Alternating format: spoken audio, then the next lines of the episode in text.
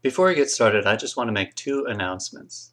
One is that we are currently accepting applications for the Analyst Training Program, so if you are interested in becoming a Jungian analyst, please fill out an application on our website and submit it by January 15th. The second announcement is that we are currently running a holiday sale on our website, so all audio and video downloads will be 20% off through January 1st. To apply the discount, go to your shopping cart and enter the coupon code HOLIDAY, all lowercase, for 20% off all audio and video downloads through January 1st.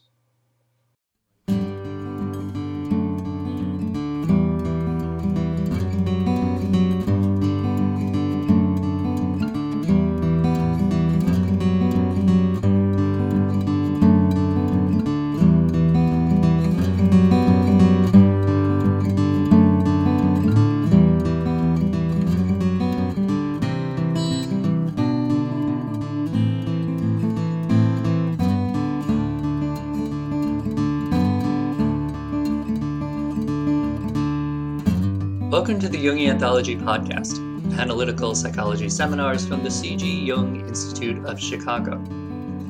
Women's Mysteries Sources of Creativity, Religion and Spirituality, and Solace, with Jean Shinoda Bolen, MD. Jungian analyst and author Jean Shinoda Bolen leads a workshop for women who seek to nurture their own creative and spiritual yearnings and find ways of expressing, articulating, and valuing what grows out of their inner life and the life they have lived so far.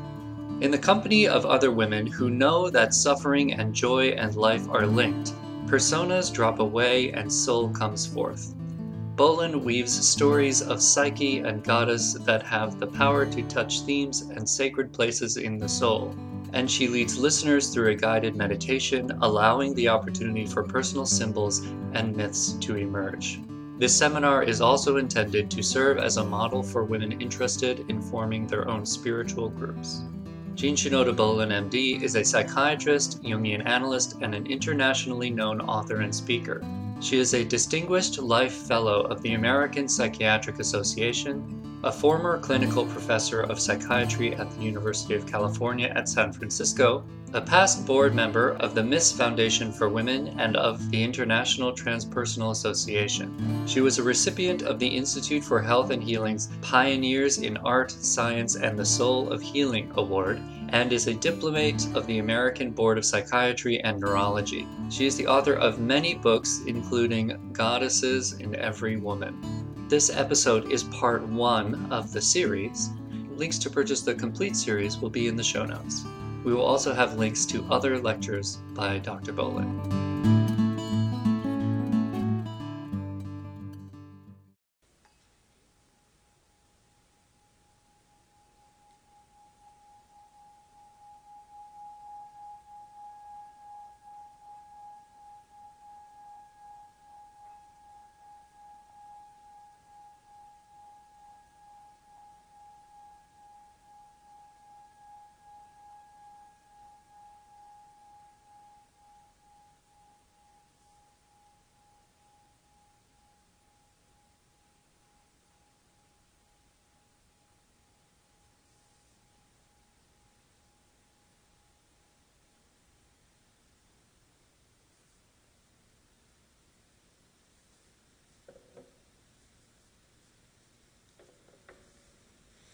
This weekend, not only have I brought into the world for the first time the book Crossing to Avalon with last night's lecture, but today and tomorrow I am trying a new form for weekend workshops. And that form has a number of intentions beyond the workshop itself. Many of you have been in workshops that I've done here before. You know that my way of leading you in workshops and in lectures is one of telling the story, amplifying it, and making it happen inside of you as well as through what it is you're hearing from me. that if I speak in metaphor, which my story or myth or legends are, the potential is that you will go inside yourself and remember and reconnect with the parallel experience that is your own. And so there is an interior experience that is invited to be present. Parts of you that you have not had time to remember and recollect find themselves invited back into your psyche. And it has to do with growing, transforming, descending, and invariably in the process becoming more authentic, more who it is that that you are. Now, over the past six or seven years, I've done a number of in-depth women's workshops, residential, week-long, opportunities for smaller groups of women, usually somewhere in the vicinity of 20 to 40, to be together, to be in a circle and to experience what it is that happens when women are meeting together. And what I am inviting to happen in this workshop is a similar experience. If women are together, experiencing within themselves something true and real, having the opportunity which you will have to be in smaller circles, Will you have the experience that invariably happens in the women's circles that I have been leading and, and part of? And that has to do with finding that nurturing energy, feminine energy, mother, comes into the space.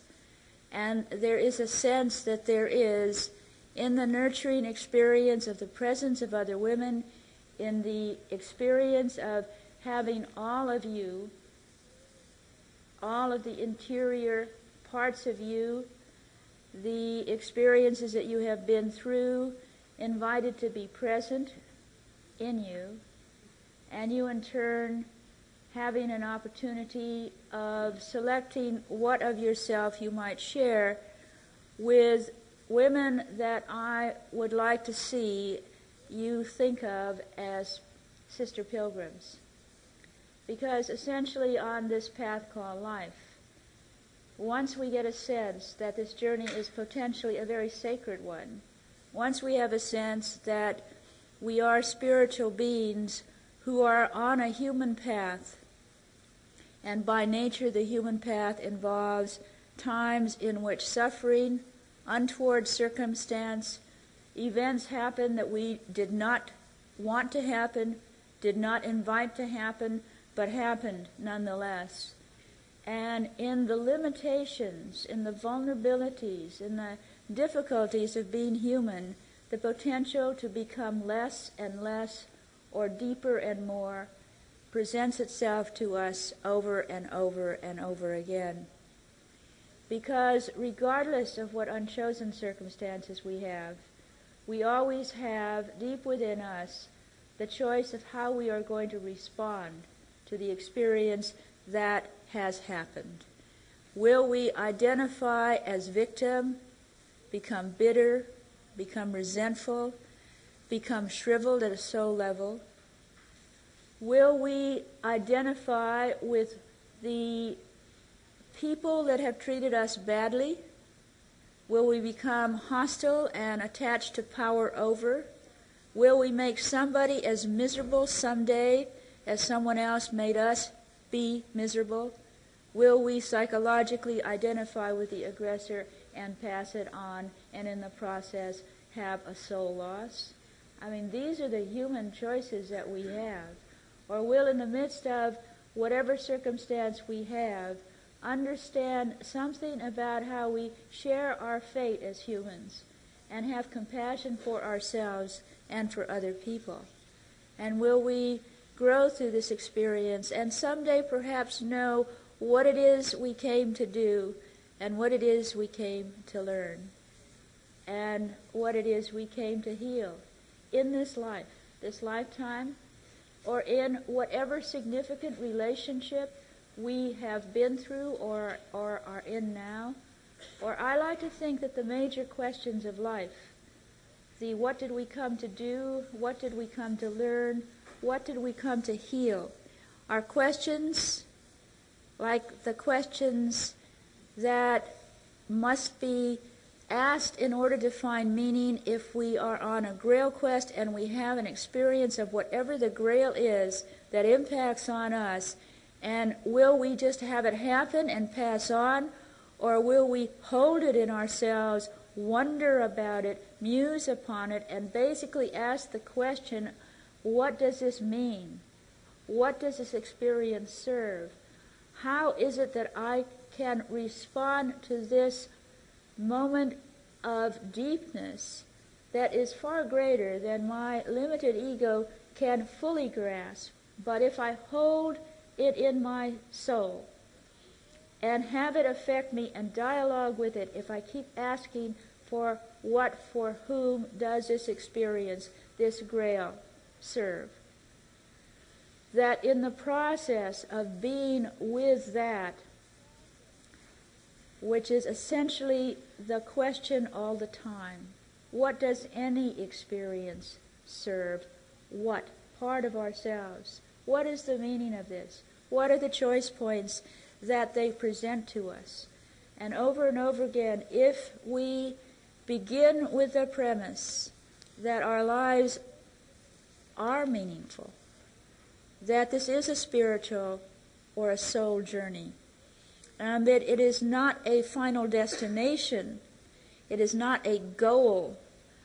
I mean, by the time you hit midlife, you understand that lots of goals that you had for yourself are ones that you either got to and it didn't turn out to be what you thought it was, or you didn't get to it. But either way, most people by midlife have some understanding that whatever the it was, a significant relationship, a significant job, whatever it was that was like a destination in the distance, that the grasping of it, even momentarily, was not what the story really was about, but the process of getting there, the process of living through it, the process of re- responding to it.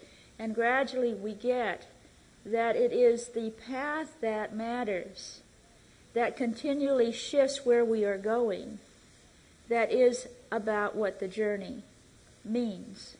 And that time and time again, there are moments when we can choose what we will do, and time and time again, there are times when what happens to us is not of our own choice at all.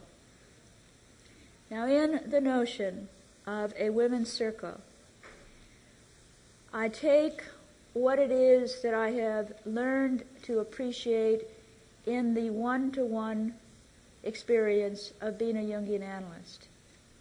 That is, when a person comes into my office, there is the physical office, but far more important than that is the invisible space that that person comes into with me. And that space in the the Greek word is temenos.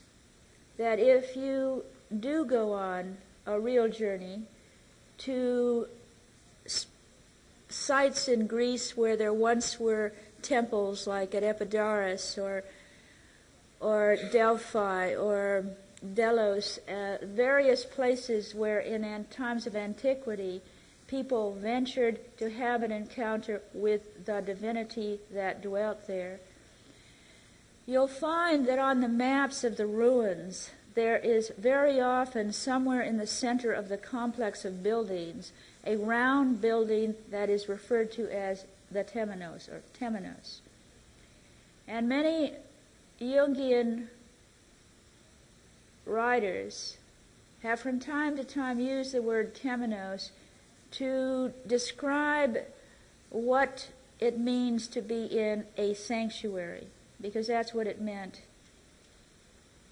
in days of old in those temple grounds. The temenos was the sanctuary, a word that comes from the word sacred, a, an image of the circle that that archetypally is the image of the self or the totality or wholeness. But in a sanctuary, the soul of the person is in a sacred place. It is a place of sanctuary where you are not to be exploited, judged, treated badly, where power is not to be used to in some way minimize you, where it ideally is a place where whatever it is that is in you may come out in whatever un, undeveloped form it still might be in. And might I remind you that anything that has not been allowed to grow in your psyche is still alive, but in the underworld. And in the darkness of that unconscious place in the underworld, in a place where you have repressed things because they were too painful or they made you too ashamed, or in that place where parts of you were never welcomed, and so you kept the lid on all of that. All of whatever that is is alive. But like anything that has not seen the light of day, has not been nourished, has not been welcomed into the world and cared for, whatever it is is still undeveloped or distorted and needs to be brought into a temenos space. Like whatever it is that we are that came into the world first as an egg and then as well first as a fertilized egg one cell and then two cells and then four cells and then 16 cells and then in the process of a nine months incubation in the womb all of what started out as a a, a kind of a pouch here or an, a, a um,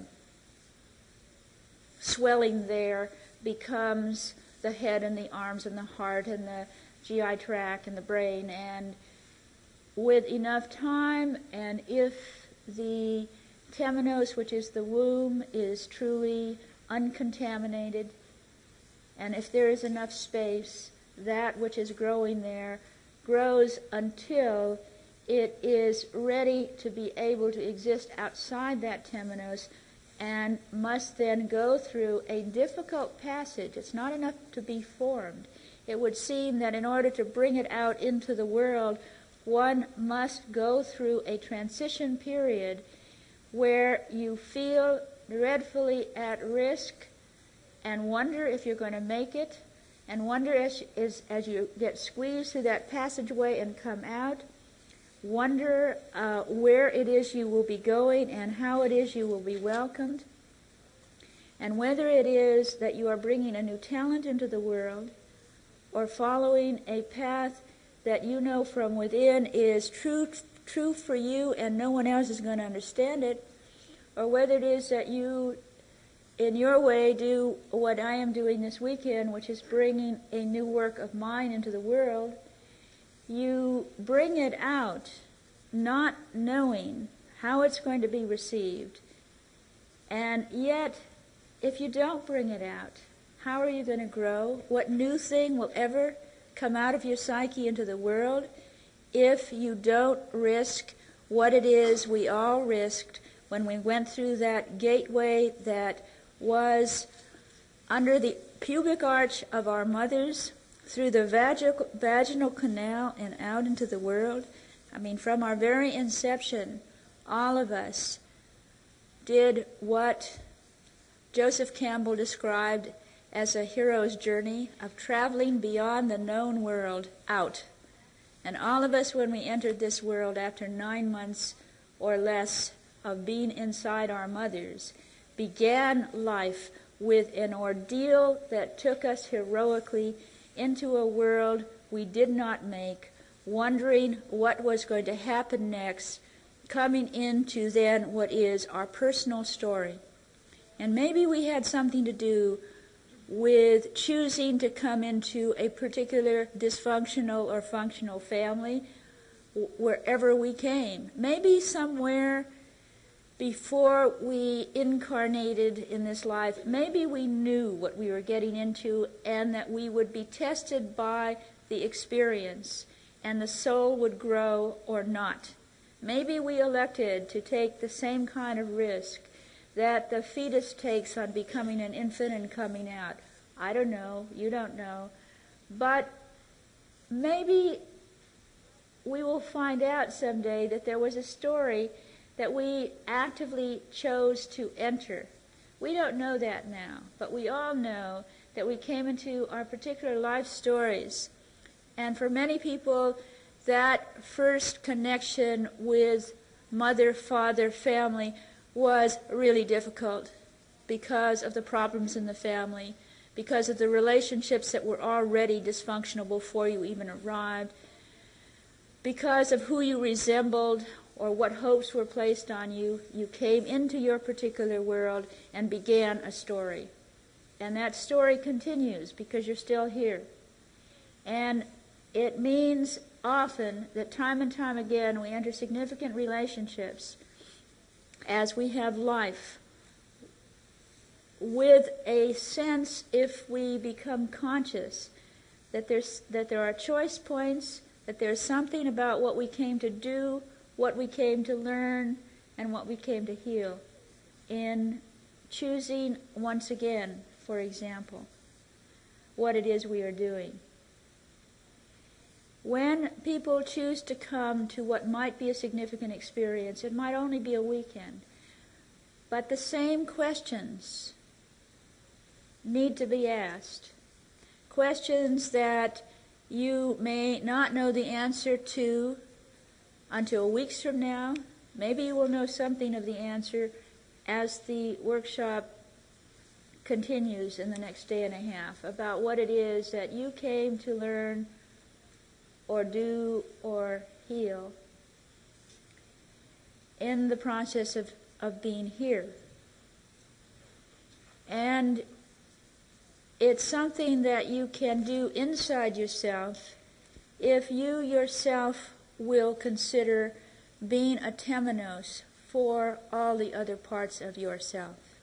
Sometimes it's not safe to reveal how it is you truly feel to yourself because you allow a critic that you have internalized to demean and beat you up and ridicule you and humiliate you for feeling that way, for not being perfect, for actually being open to the to the potential of awkwardly reaching for a new part of your life.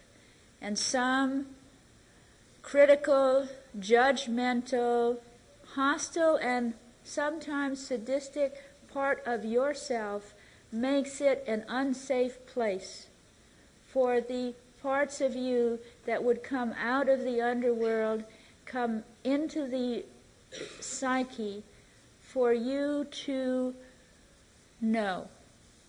And so the, the, the function of temenos is something that, that is a concept to hold to. Will you be a temenos for whatever is emerging in yourself? Are you in a temenos in your significant relationships, including your therapy relationship, including your your significant other? Is it a safe place where you can truly say what it is you feel and what it is you perceive without being punished in the many ways that people can punish us by disapproval, by withdrawal, by judgment, by hostility? If you are not in a temenos, then it is not safe to bring forth what is new and awkward and struggling because it isn't isn't safe to bring it out. That's why we repressed a lot of the parts of ourselves and forgot a lot of the painful stories that we lived.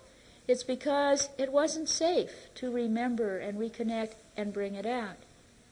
But as adult women, we have the potential of creating within ourselves and I think within women's circles a temenos where it is safe to feel what you feel and speak of it and to speak of what you perceive and speak of it. And as you voice things, that part of you grows, witnessed by others who are sister pilgrims, that is, who have a sense that this is a meaningful life that we are living, and that it matters what we do, and that it matters that we open ourselves to trust and to love and to risk and to grow. And we need that space that is essentially a mother space because the, the initial model for Temenos is the great mother that was our own mother when we were in the uterus and therefore grew. So, invited into a women's workshop, a women's circle, a women's group is the notion of creating a safe space to be and where no one woman does mother for everybody else, but where there is enough mother to go around. Because when groups of women come together who have some sense of the individuation journey, there are, they are women who I am sure is like every woman in this room right now. You've thought some, you've felt some, you've read some, and you've been deeply moved by something that tells you that this does matter, what choices you make, and basically that knowing yourself more is something worth doing. So you start out with that. And then if you start out with the sense of being with other women for whom the journey is sacred, meaning that at some core place, the archetype of the self, the spiritual invisible aspect, the interior life matters. If you are with a group that holds to that ethic and you meet at that level, then you create a temenos. And you also have to consciously attend to the boundaries of the temenos, the same boundaries that have to do with a therapeutic process. That what you say is accepted as process is not judged and ridiculed or thought of this is the end comment of this person. That you don't break the spirit. It isn't always that you never utter a single word about anything that was ever said in that circle. It says that you treat everything that is in that circle as sacred, as a trust. And therefore, you either don't say anything about what goes on in the circle at all, or and you certainly protect the confidentiality of whoever it is in the circle that has spoken up about a particular thing. But it has something to do with even talking to the other women in the circle with you afterwards. That there isn't that awfulness of, well, did you hear what she said? Oh my God. You know, oh, I didn't know that about her. Uh, in the way that has to do with putting her down and it not being a temenos for her and the material that she brought into the circle. So there is a deep process of respect that has to be part of a temenos. And an acceptance as we, you know, we who have been mothers have watched our children go through lovable phases and awful phases, awkward phases and you know, difficult times when they acted in ways and said things that we would just as soon they didn't say, especially to us, and that kind of experience. But we didn't hold that against them as being that is all they are. We had a sense of their growth experience, that they were going through an awkward phase or a difficult time or whatever. And that's what we do for anyone that we truly understand and love. And so, in a women's circle where it's safe, there is that respect for the process that is going on. And there is also the need to not codependent anybody in the circle. Which is to say that you respect yourself enough to speak the truth of your experience in a kind way. I think that there is something about karma in this life. That I see how people keep repeating stories in an effort to make it right. And as they get more conscious, they choose better, respond differently, and decide, I've had enough of this story, and choose another one. Or they really get something about it that is what they needed to be in yet another one of these relationships for, you know, to get the message about what the story is about. And and they do. Or there is a sense of them um, being in this in this experience and and uh, having a choice. I mean, sometimes by being someone else's codependent, you allow yourself to be harmed and you allow that other person to live out more bad karma for them. I think that when you allow yourself to be abused, it not only affects your soul, but it clearly affects the soul of the other person who gets to treat you badly. And that if you have the overview sense that we are interconnected in this karmic journey that we're on, that we have chosen at some level to reenact portions of our story with this particular person. Now, when we were children, we had to stay with the situation until we were old enough to get out of it in some kind of safe enough way to be in the world, because the family of origin was the world. When, as adult women, we are in stories, relationships, uh, work situations, therapy situations, we have choices as to whether we will stay there, change the situation, get out or not. I mean, there are choices in, in this. And to get that we have entered it for some potential purpose is to find some meaning in asking the questions. Okay, I'm here. Uh, this is not going well. What is it about it that I can consciously address? And then we find we have considerable leeway about such things as speaking up or remaining silent, for example. And so, in a woman's circle, which is a replication and a recreation and an effort, always imperfect, because that's what this life business is about. We never do it right. We do it, and we do it anyway. And so, if you're in a circle or in a therapy relationship or a significant relationship, and someone is maltreating the experience, what are you going to do? Well, lots of times um, we therapize what the other person is doing, intellectualize it, and it's another um, way of being exceedingly judgmental, but maybe not changing it. It's only when you speak from the I position, when you own your own feelings, and therefore it takes courage to put yourself out there and say something to somebody else that might make them angry or make them hurt. And when you recognize that these are choices that you have and that you might be caring and careful, but clear and authentic, that if you sit and just let it continue and continue, you get more and more unreal as you're sitting in the situation putting up your defenses, putting up your persona walls, and that you are negatively affected because you let it keep on happening.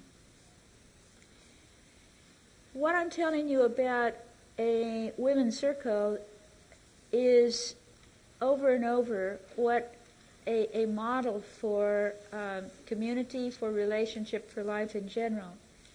But I think that very often in a women's circle, it is by nature if you choose each other well. That is, if every one woman in the circle has a capacity and concern for the archetype of meaning and the self in her.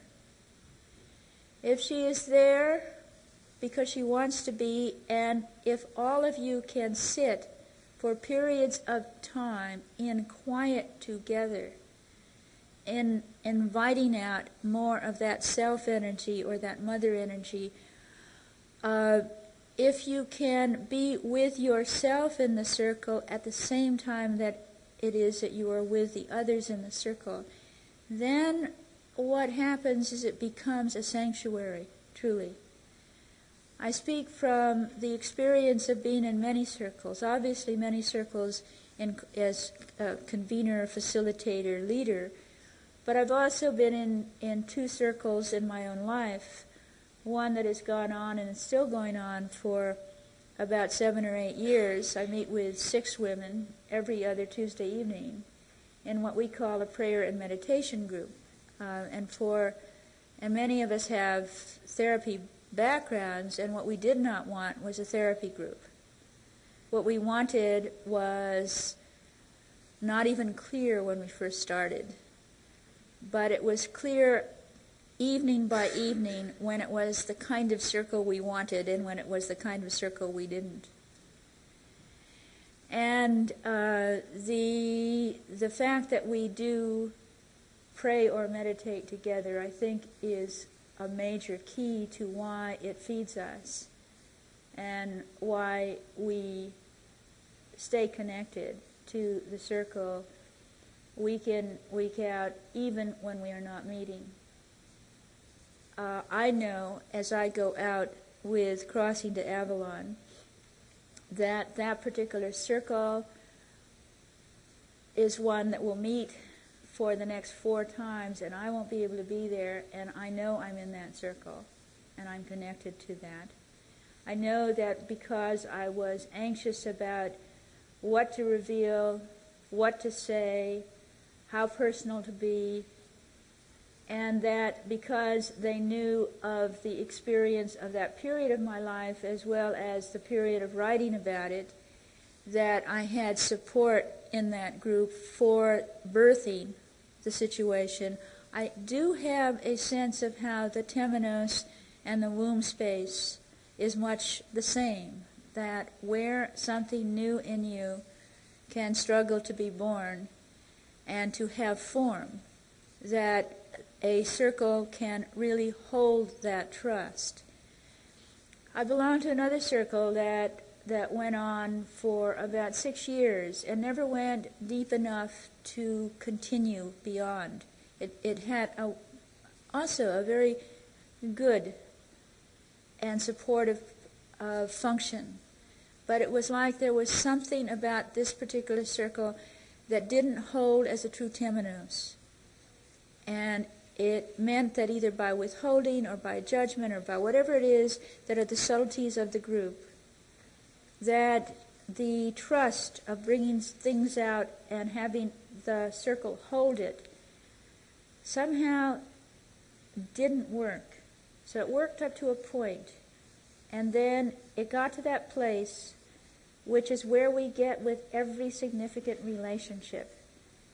It's like we've gotten this far and we are at some kind of impasse. And what next? We happened as a group to dissolve and have uh, and and small segments stay in touch with each other. And that was a learning, not only a learning experience, but it also was in periods while it lasted and in periods as we tried to, you know, when you get to that point in a group, as when you get to that point in a relationship, when all you're talking about is whether we are going to stay together or not, that it can move if you if you I mean, it either flounders there or you go deeper and it holds. And sometimes it holds and sometimes it doesn't hold. So, in this particular workshop, I want you to have a overall sense of what a circle might be, and later on today and tomorrow, to have you be in a circle. It won't be a long time, obviously, because we don't have that much time together. But it is a model. And then what my real hopes for is that out of this group, some of you will start your own circles and find them womb spaces for your growth and transitions. Because as pilgrims on a path, we travel with other pilgrims, and they are as important to the journey during certain phases of the journey as the fact that we are realizing that we are on a pilgrimage and that we are seeking to be connected with sacred sites inside, outside, wherever that sacred site might be, that we are hoping to grow in the process of being on the path we're on. And when we travel with others, they serve several significant realities for us. Realities that are intangible. That is, the part of the story they tell about their journey becomes alive in our psyches. And for women, we don't have generations of foremothers because women have never had as much freedom to choose who they will be ever than right now. So we don't we don't look down the line back historically. We are who we have now for the most part.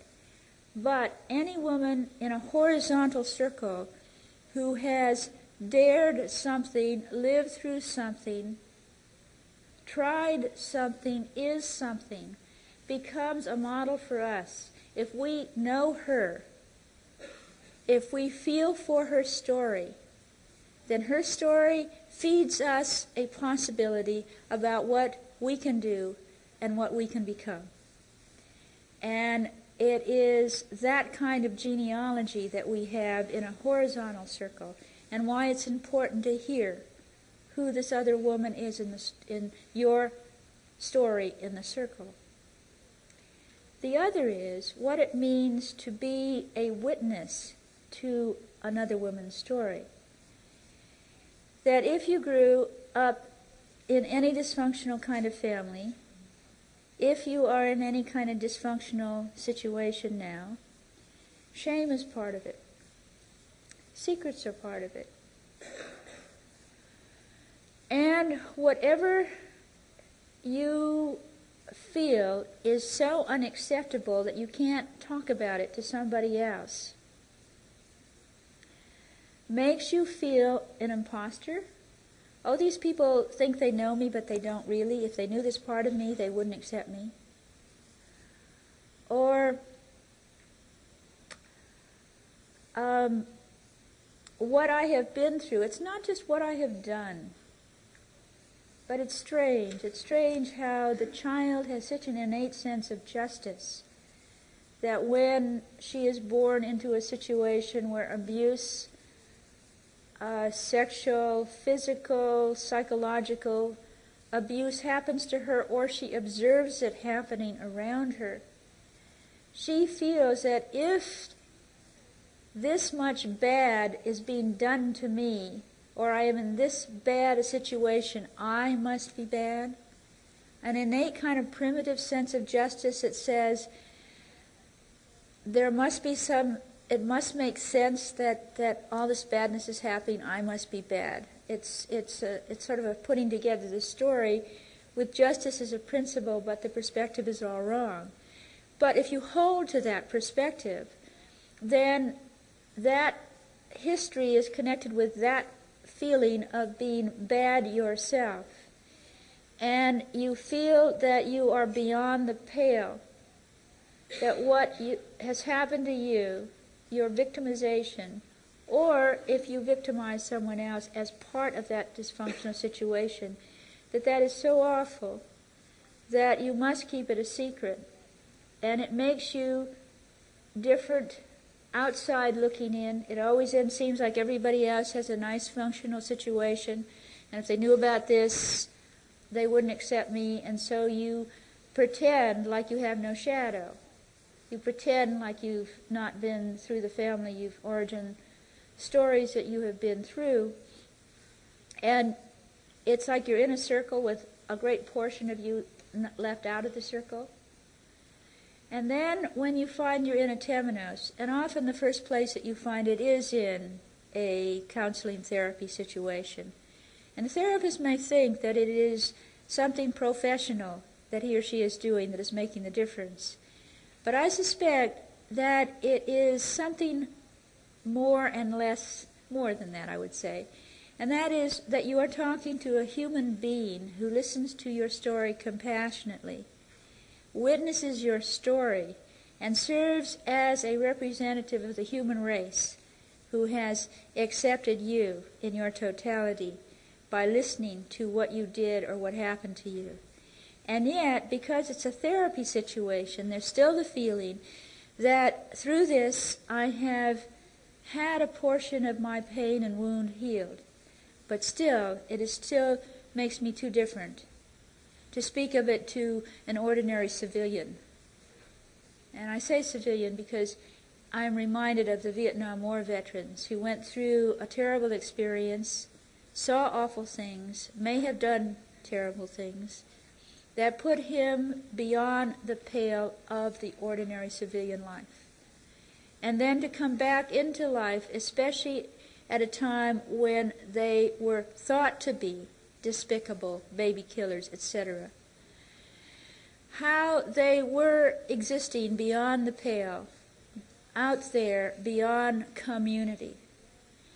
And there are still a great many Vietnam War veterans, though alive and in the United States, are among the missing because they have not returned to community. And the ones that have returned to community are the same, do so in the same way that any of you that have been incested or abused comes back into community. And that is that you tell the story and have it accepted. And very often, when it is a traumatic stress experience, it does need to have either an exceedingly patient, accepting person be willing to hear it over and over again until it is enough, or a therapist who does it for a particular period of time, is paid for the work of it, and so you feel you can come in and say it one more time. You'd wear out any other person in your life. And that therapist, by doing it, is being a, a member of the human community, welcoming you back through the human capacity of compassion and understanding through looking at someone as you tell your story and finding that that person does not withdraw from you, does not flinch, does not think you're some kind of awful person because that's what happened to you or that's what you did.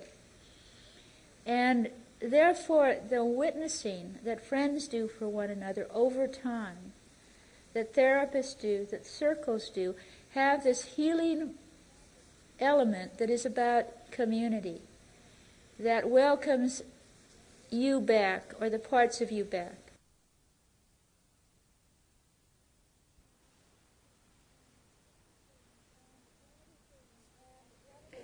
And one of the things that has to do with what true intimacy is, is that there has to be a temenos where you can bring out what it is that has happened to you, what it is you feel, what it is you perceive, without, without being withdrawn from or jumped all over.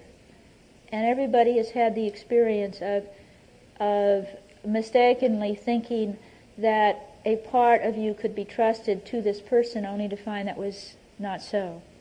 And then it, and it then it's the hurt and betrayal again, which is felt which is part of it, but too often what the person feels is that whatever it was that I shared really is bad enough that once it happened to me and now this other person I'm telling it to is responding to me in a negative way because I'm bringing it up.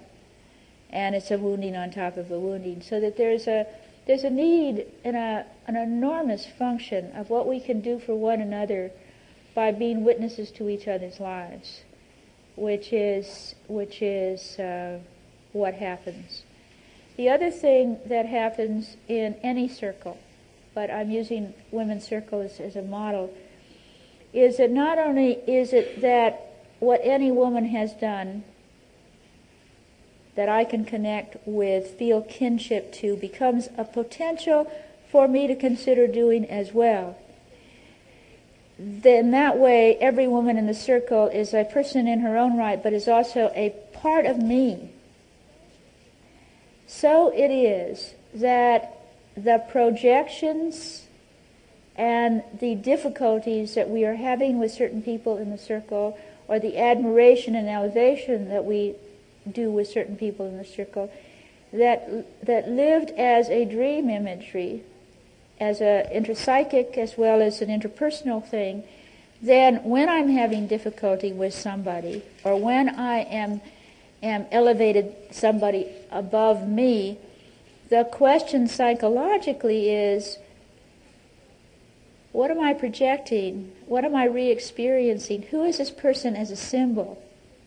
Why is this woman bugging me so? Uh, often, when somebody has grown up and repressed anger, a woman who starts being very angry in the circle is punished by the other women who feel that what she's doing is not okay. And the reason it often is not okay is that they have solved the problem of their own anger by repressing it in themselves. And so they want to repress the woman in the circle who is speaking up. Or, or overly emotional. Um, or there is a sense of, I've been through this before. You know, I had to listen to a significant woman, mother, sister in my life who does a hysteric number, and I don't want to keep doing this one again. And in doing so, you often do not really connect with, in a compassionate way, with the woman who's telling her story. You are projecting onto her that you know it all, that you know you've lived through this before with somebody else. And you're treating her just as if she is somebody else and not a unique person. Because she's both at all times. We are always that to everybody else. We are your, our unique selves. And we are this. Um, collector of projections, expectations, and that sort of thing from other people. So that's just the sort of general invitation as to what coming into a temenos might be like, and and and also how it is that say I start circles where uh, different women can from time to time speak up and and and maybe be leader at that moment for a while. But why I also believe in having essentially a leaderless group, because I think that that it's important for the women in the circle, as it is for each woman, to find her own authority and to not look to someone outside to create it. So that if you're bothered by something, that rather than criticize why didn't we get a proper leader, the question is, well, what are you going to do about it? That um, I have an activist in me because of a number of reasons, and one of them may be that by psychological type I have an extroverted feeling function that's quite strong, and consequently, especially in a room full of Jungian introverts, I'm uh, colleagues, not this circle, I might be uh, uh, more activist in my attitude than somebody else. Um, that's often been true. But it, and it has something to do with my typology, but it also has to do with an inner uh, knowledge that uh, of the various aspects of myself, and in, in, in Goddesses in Every Woman, I described all of the uh, Greek gods, all of the Greek goddesses. Actually, I I did encourage people, women, to read Gods in Every Man because I had a real sense on completion of both books that I should have written a big fat volume called Gods and Goddesses in Every Person. Because what you do find is that men find that there are is usually one or more goddesses that are significant to them, and, and, and women find that there are one or two gods that are quite significant as internal figures, parts of oneself. Uh, but in Goddesses in Every Woman, I put out the model that I remind you of that, that we are very complex beings, and to think of yourself as a circle or a committee of different aspects of yourself. And when something important comes up in your life, who of your committee members are heard from? Who runs the show? Who steps in? Who judges? Who limits? Um, and my activist side comes from that feeling reactive Artemis that, that has a sense of justice and all that, and the voices that say silence is consent, or all it takes for evil to triumph is for good people to do nothing. And so I hear that from inside, and then I then I also hear from a much more in, introverted side that reminds me that to be run by any one aspect of myself is to become victim of it. Now I I saw it early in my life as my activist being uh, I ended up calling it my Dalmatian dog syndrome. You know, in the firehouse, they used to have these Dalmatian dogs, these black, white dogs with black spots. And as soon as that fire bell rang, the Dalmatian dog was out and onto the fire truck. Well, if you have an activist bent, and here's this injustice, and you can speak up, uh, if you if if you just react and you don't make a choice. I, I saw that as my Dalmatian dog syndrome, and I felt quite uh, more conscious when an issue would come up, and I could decide whether it was my issue for now or not. That I didn't have to do the Dalmatian dog routine every time. that I could wait and see and say, no, thank you, that it gave space for someone else to do something about it. And if they didn't do something about it, it didn't have to be me. It could just be the way this group is going to live for a while, longer and longer and all that stuff. But where do I want to put my energies? And so, um, in the experience of, of sitting with your own temenos, uh, feel your way through the many different aspects of yourself and who they are and why they act the way they do. And when there is then a major committee decision, like am I going to stay in this job? Am I going to stay in this relationship? Am I going to pursue this real interest? Am I going to risk myself at whatever level it's going to take for me to follow what is my bliss? Do I dare? Who speaks up around the committee? How long do you stay with the process? How long do you stay at the crossroad besides, before you decide which one you're going to take? In the myth of Demeter and Persephone, which you probably are all quite familiar with, when Persephone gets abducted into the underworld, her mother Demeter lacks the power to have prevented it and lacks the power to have her immediately returned. But what she could do was refuse to go along with what has happened. And so Demeter withdraws from Olympus, will not accept that just because Zeus said it could happen, and Hades did it, that she was supposed to just go along with that's the way it is.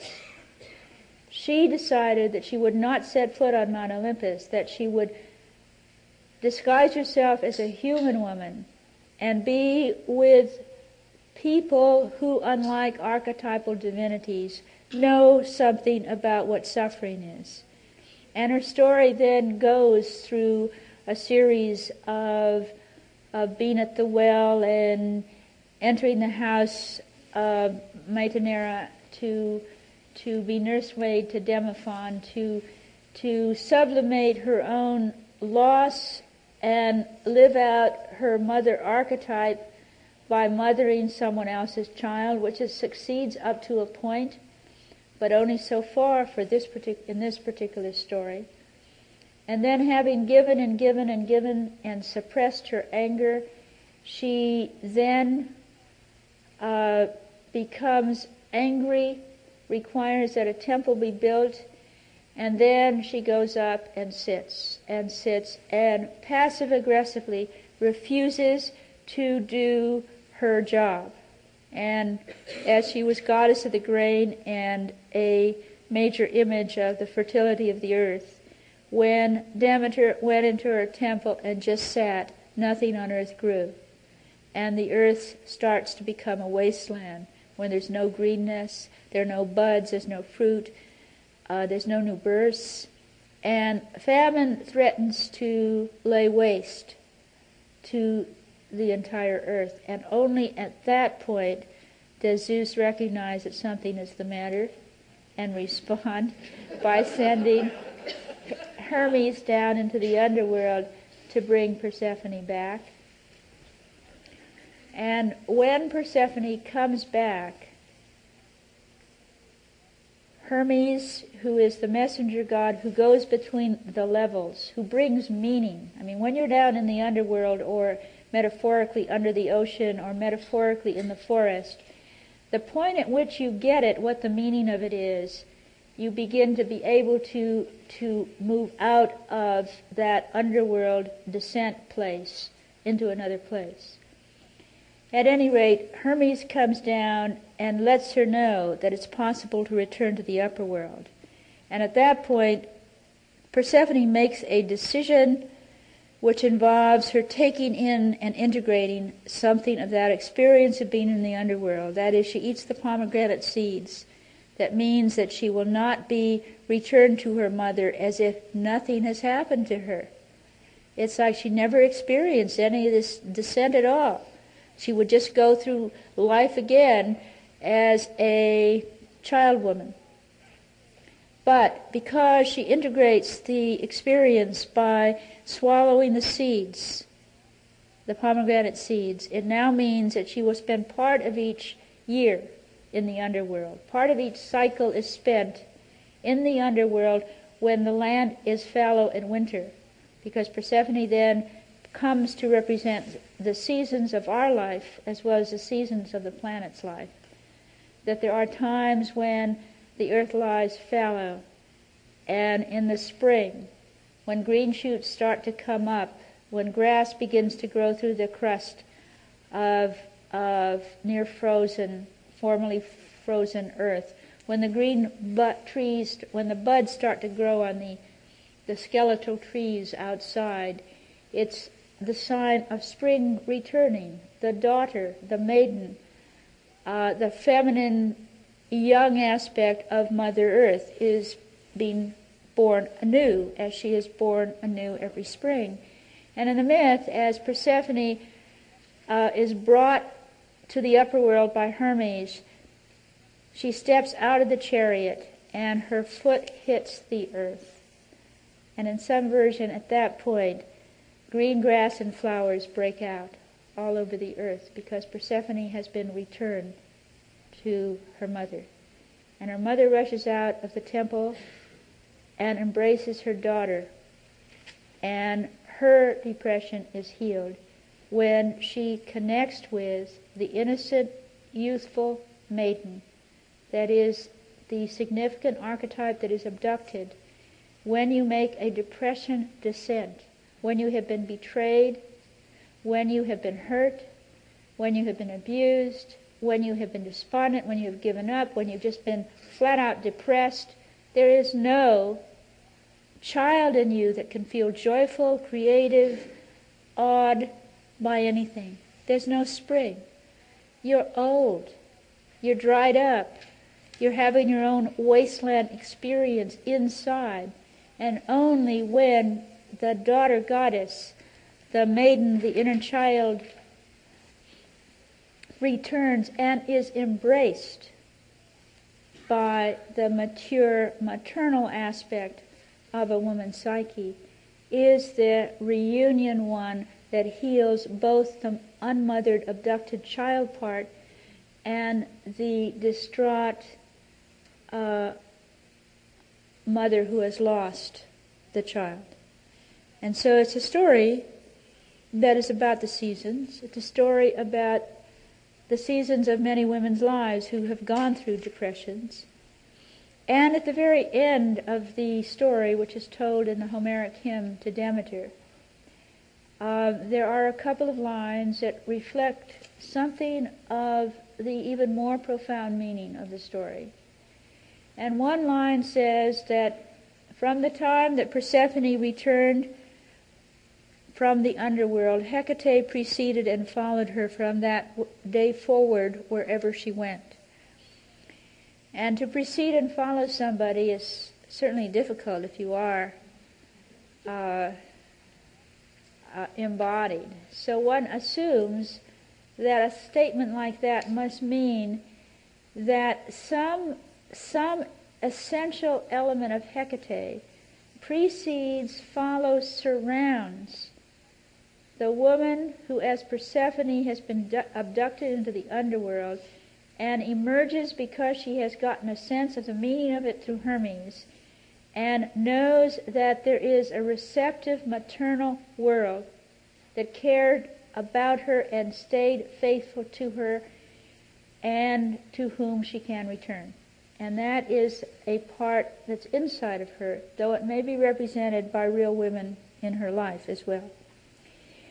And as she comes back, she has learned about suffering. She has learned about the existence of the underworld. She has gained the wisdom of Hecate, who is in the triple goddess aspect of how, when divinity was seen as feminine, she was always seen in her three phases of maiden, matron or mother, and crone or wise woman. And when you have been abducted into the underworld and you emerge having integrated some of the experience and now know something about suffering, you have the wisdom of Hecate. You have the wisdom that knows that life has its cycles, for one thing. And you then have an awareness that the next cycle you're on, that when it's really wonderful, when you are in the spring of a relationship, a job, a period of health, and you know to appreciate that it will not last forever, but to fully have gratitude because this is the phase, this is the place where you are now. And that when you find yourself again in the descent part and you have been disillusioned or there's a remission, the remission of your illness has, has ended and now you are coping again with whatever it is, and it might be a physical return of an illness or a psychological return of an illness. And you know if you have Hecate with you that this too is a period that will change that we grow in wisdom as we live long enough and reconnect over and over with Hecate, that wherever we are, that this too will pass. And it allows us to treat the experience differently. It gives us choices. And we have to keep making them. How much is wisdom? How much is denial? How much is detachment? Over and over again. And Persephone, on returning from her descent, has Hecate as a companion. And then at the very end of the hymn to Demeter, the story is that Demeter gives to humankind the gift of the Eleusinian mysteries. And whoever is initiated into the Eleusinian mysteries no longer fears death.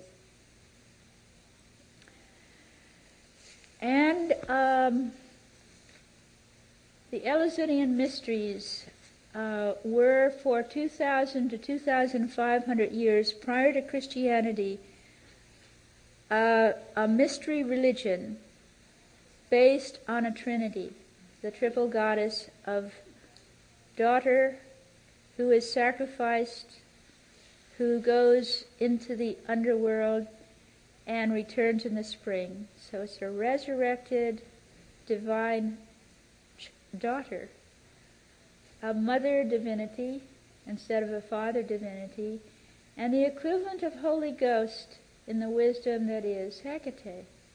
The message actually is the same as the Christian story about needing not fear death because each is just a cycle and there is such a thing as return, resurrection, rebirth, uh, and that death is not the end. So for some 5,000 years, either under the Eleusinian mysteries or under the Christian mysteries, for our particular culture, there has been the major story, which these are. And there is something about these stories helping our soul path as well. Because the story says something about what it is we in fact live through in our descents. We all at times follow what we feel is what we are called to do.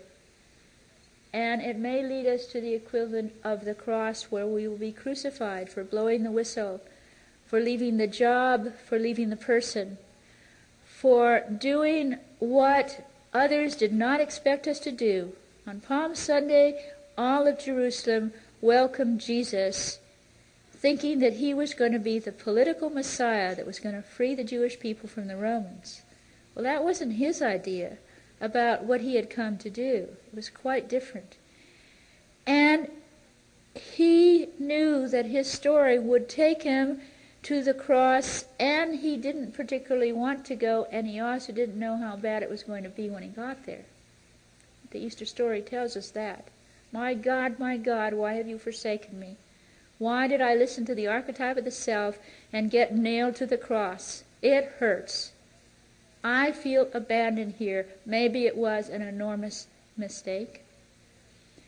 And I write in Ring of Power about the Saturday of Easter week being the most important day as far as re- representing the transition we all go through when we have done what we have done in a moment of truth and we have killed off our former life.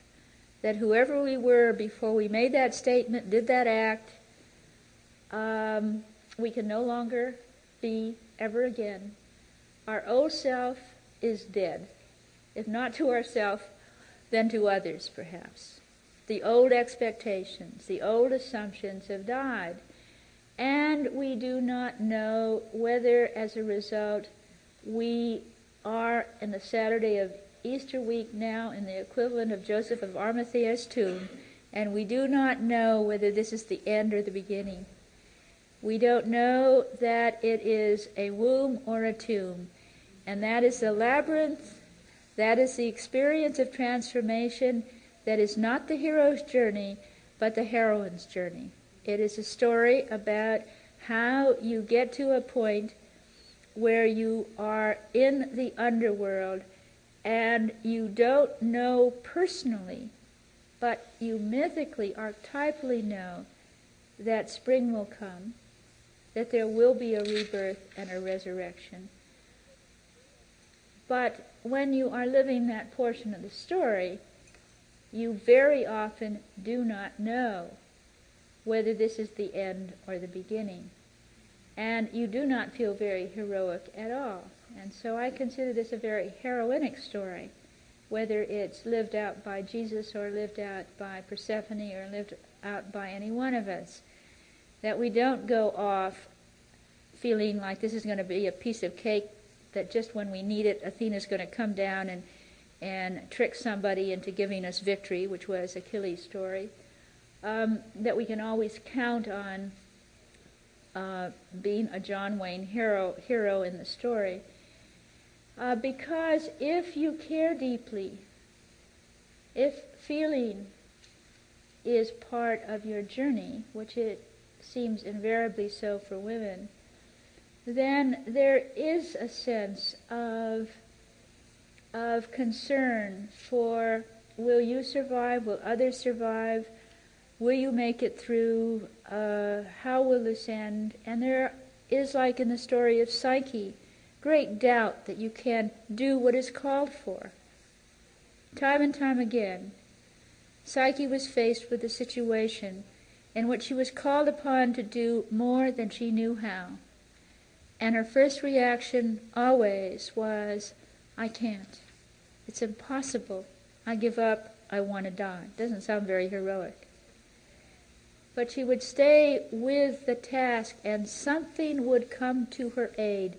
Something that represented an, at that point, as yet undeveloped part of herself, that would come and show her a way. And that's what something of the journey is like when it is a heroine's journey. And you don't know what is coming next, or if you can make it through, or what will arise to be a help at this particular time, at this particular place in the story. The word mystery came from what the initiate at the Eleusinian Mysteries was called, uh, Mystes, M-Y-S-T-E-S. That's what the initiate was called. And the concept of a personally significant spiritual transformative experience arose in Western civilization with the Eleusinian Mysteries. There were tribal or or city or people religious experiences where one's people were led, when one's prophets told the people what needed to be done. But to have a personal experience that transforms you from within, that is what mystery is. It's not what authority says about what came down from the mountaintop. It is that you have an experience that transforms you from within. You have a transcendent, transpersonal, uh, sacred, uh, self spiritual experience beyond words. Word, words can be put to it. But as William James described mystical experiences, and in, uh, put the word ineffable. What do you do when you have an ineffable experience? Well, for one thing, you can't put it in a box of words and define it, and then prove it to somebody else. But you can hold in consciousness a recollection, remembering of it like a dream. And you can put it in the form that most helps you to remember what the experience is. And often in these ineffable times when something of great beauty and great depth and great meaning affects you, you may find that the words that come come not from the logical left brain, but come from the poetic mind. And that by metaphor, by poetry, you can allude to the ineffable that you experience and hold on to it.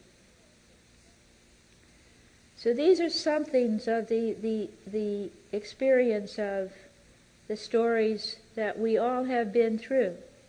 It's just that we get so caught up in the everydayness of our lives and that we have so much to do, so much to juggle, so much that's right in front of our face. How is it that we can retreat long enough, deep enough, to remember and recollect those moments out of time, in and out of time, where the mystery is that we have been conscious of touching on an invisible world of great meaning, and it has imbued our conscious life with something that we have to ask of ourselves what is the meaning of it for us?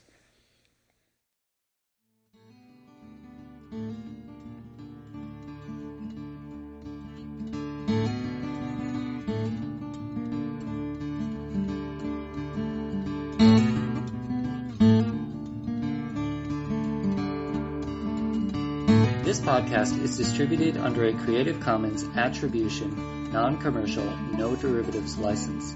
Share it all you like as long as you maintain the attribution to the speaker, but please do not change it or sell it. If you like this episode, tell your friends about us or leave us a review on iTunes. For more information about classes, training programs, videos, audio, this podcast, or to find a Jungian analyst near you, visit our website www.jungchicago.org.